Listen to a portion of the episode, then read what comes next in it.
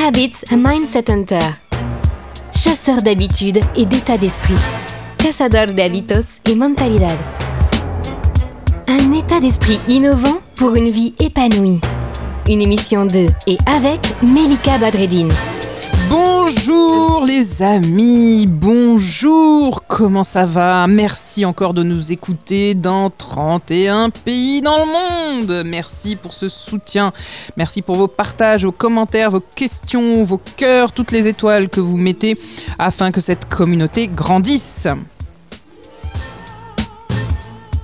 Aujourd'hui, j'ai le grand plaisir euh, d'accueillir Anne-Claire Méret. Anne-Claire est notamment coach, formatrice pour les coachs et auteurs, mais pas seulement. Et Anne-Claire va se présenter tout d'abord et elle va nous parler, elle va nous dire comment par nos habitudes nous pouvons vivre de plus en plus, de plus en plus depuis l'espace du cœur. L'interview de Melika.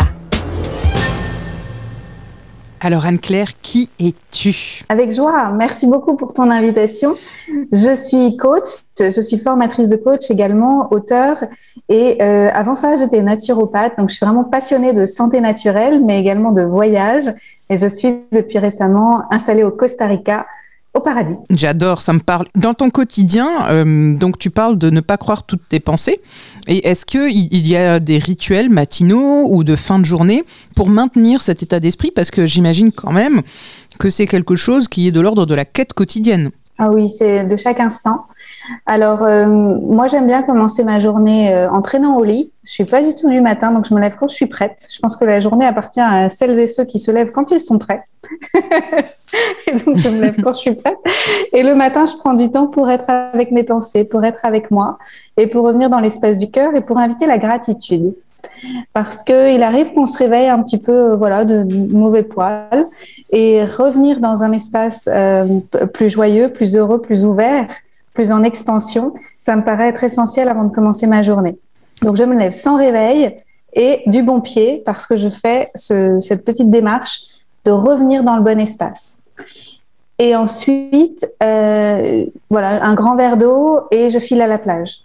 Parce que maintenant, j'habite dans un endroit qui est très ensoleillé toute l'année et où je peux aller à la plage faire des grandes balades. Et donc, je ne suis disponible pour personne avant 10-11 hum, heures le matin. Donc, je prends vraiment du temps pour moi et pour connecter pieds nus avec la nature et, euh, et aussi écouter des choses qui me font du bien, des, des audiobooks ou des podcasts qui m'inspirent pour pouvoir commencer vraiment une journée inspirante. Je vois que tout ça te nourrit, tout ça te donne l'opportunité d'être vraiment en pleine expansion aussi euh, du cœur.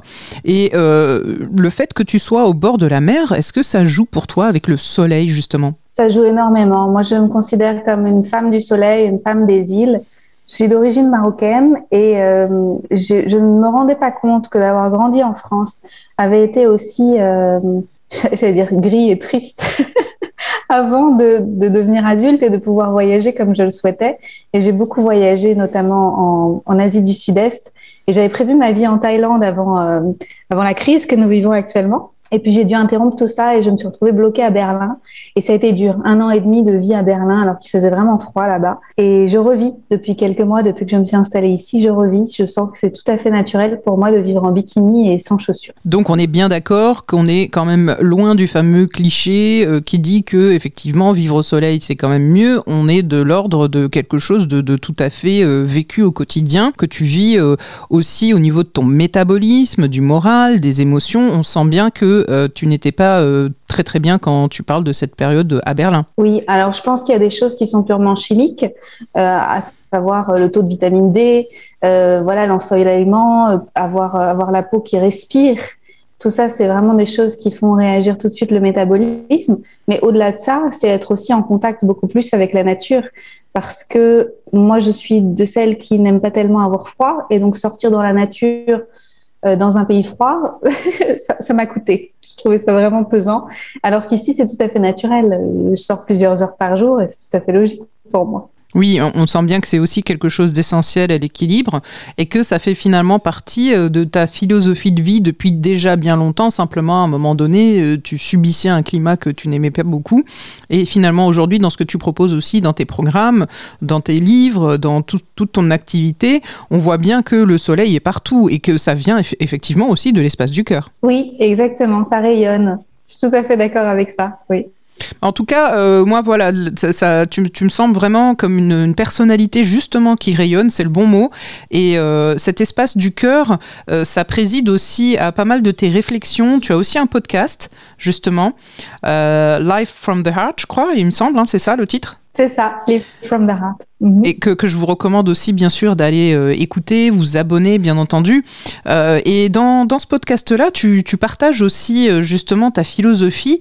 Est-ce que tu peux nous dire en deux mots, justement, de quoi traite ce podcast exactement? Oui, alors il parle de vivre et prospérer en... depuis l'espace du cœur. Il se trouve que depuis une dizaine d'années, depuis que je me suis réorientée dans la vie, parce que j'avais des gros problèmes de sommeil, d'anxiété, de maux de ventre, des choses comme ça, une joyeuse recette euh, de, déséquilibre en tout genre. Et je me suis réorientée grâce à la naturopathie que j'ai découverte grâce à un hôpital qui m'a orientée vers une naturopathe. Et à partir de là, j'ai appris à prendre soin de moi. Et je me suis rendu compte qu'en prenant soin de moi, je revenais naturellement dans l'espace du cœur et dans l'espace du corps et j'écoutais mes besoins et je pouvais alors faire des meilleurs choix pour ma vie. Des choix qui au début m'ont fait peur parce que j'avais pas appris à vivre comme ça.